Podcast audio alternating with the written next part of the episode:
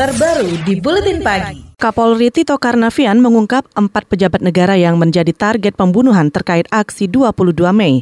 Mereka adalah Menko Polhukam Wiranto, Menko Maritim Luhut Panjaitan, Kepala Badan Intelijen Negara Budi Gunawan, dan staf khusus Presiden Bidang Intelijen Goris Mere. Tito mengatakan nama-nama ini terungkap berdasarkan hasil pemeriksaan terhadap enam tersangka. Namun, Tito tetap merahasiakan nama pemimpin lembaga survei swasta yang juga menjadi salah satu target pembunuhan. Itu mereka menyampaikan nama, satu adalah betul Pak Wiranto, yang kedua adalah Pak Luhut, Menko Maritim, ya, yang ketiga itu adalah Pak Kabin, yang keempat adalah Pak Boris Mere, nah, yang kelima ini adalah salah satu pimpinan lembaga survei saya nggak mau sebutkan ya. Yang jelas kami selalu sejak awal begitu ada informasi selalu memberikan pengamanan dan pengawalan kepada yang bersangkutan. Kapolri Tito Karnavian juga mengklaim telah menangkap seluruh pelaku atau eksekutor dan menyita senjata yang akan digunakan. Kata dia, polisi masih memburu dalang di balik rencana pembunuhan tersebut. Menteri Koordinator Politik Hukum dan Keamanan Wiranto memastikan akan tetap bekerja seperti biasa meski menjadi target pembunuhan. Kata dia, ancaman pembunuhan bertujuan melemahkan pejabat negara yang menjadi target rasa takut agar pejabat yang bersangkutan kemudian mengurangi aktivitasnya, lemah. Tetapi kita tidak seperti itu ya. Biarpun ada ancaman pembunuhan ya, kita semua tetap bekerja keras sesuai dengan prosedur yang ada. Dengan orientasi kami adalah mengamankan keselamatan negara. Wiranto menyebut ada pejabat lain yang juga mendapat ancaman pembunuhan, namun ia enggan menyebut identitas pejabat tersebut. Badan Intelijen Negara atau BIN menyebut empat pejabat negara itu menjadi sasaran pembunuhan karena peran mereka di sektor keamanan.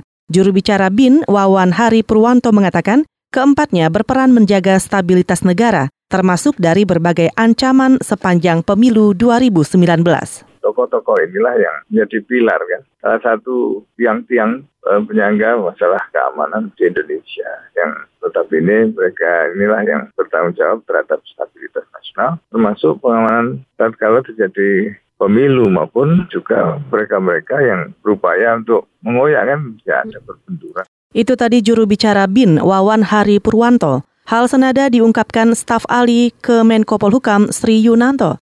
Atasannya, Wiranto punya peran sentral dan kerap muncul di publik untuk menjelaskan kondisi keamanan. Menurutnya, pelaku yang merencanakan pembunuhan bisa berasal dari dua kelompok, yakni pendukung oposisi pemerintah atau pendukung hilafah. Namun, kedua jenis kelompok ini punya tujuan sama, yakni menyerang simbol-simbol pemerintah. Pihak istana memastikan presiden dan pejabat negara mendapat pengamanan tambahan pasca terungkapnya rencana pembunuhan terhadap empat pejabat. Kepala Kantor Staf Kepresidenan KSP Muldoko mengatakan TNI telah menerjunkan personel tambahan sejak pekan lalu. Bekas Panglima TNI ini juga mengaku menjadi salah satu pejabat yang mendapat pengawalan ketat dari Kopassus. Lah kita nggak boleh apa lah. Sebenarnya kan mau ada ancaman, mau nggak ancaman, standar pengamanan VVIP itu tidak ada toleransi tidak boleh dikurangi sedikit pun. Hanya karena ada situasi begini ya wajarlah kita semua menjadi apa atensi bersama. Tapi sebenarnya nggak boleh dikurangi. Mau damai seperti apa pun, waktu saya jadi Panglima TNI, wah, saya hal-hal yang kecil saya pikirkan. Kepala KSP Muldoko mengaku menjadi salah satu target pembunuhan. Namun ia menyingkapi dengan santai karena ancaman seperti itu adalah resiko yang harus ditanggung sebagai pejabat negara. Pengamat intelijen Soleman Ponto menduga rencana pembunuhan empat pejabat negara itu terkait erat dengan Pilpres 2019.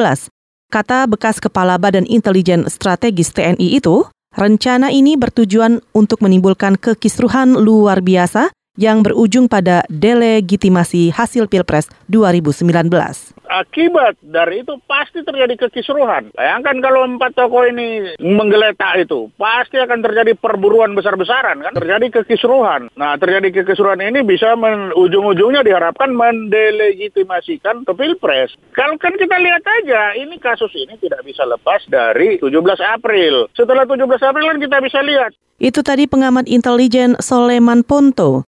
Sementara itu, pengamat intelijen Tanis Laus Rianta menilai Motif rencana pembunuhan terhadap lima orang itu karena dendam politik dan sakit hati. Ia menyimpulkannya dari empat pejabat negara yang menjadi target. Mereka masuk kategori ring satu pejabat Presiden Joko Widodo. Selain itu, Stanis Laus juga menduga pemimpin lembaga survei yang mendapat ancaman pembunuhan adalah Direktur Eksekutif Carta Politika Yunarto Wijaya karena kerap dituduh tidak berimbang. KBR, inspiratif, terpercaya.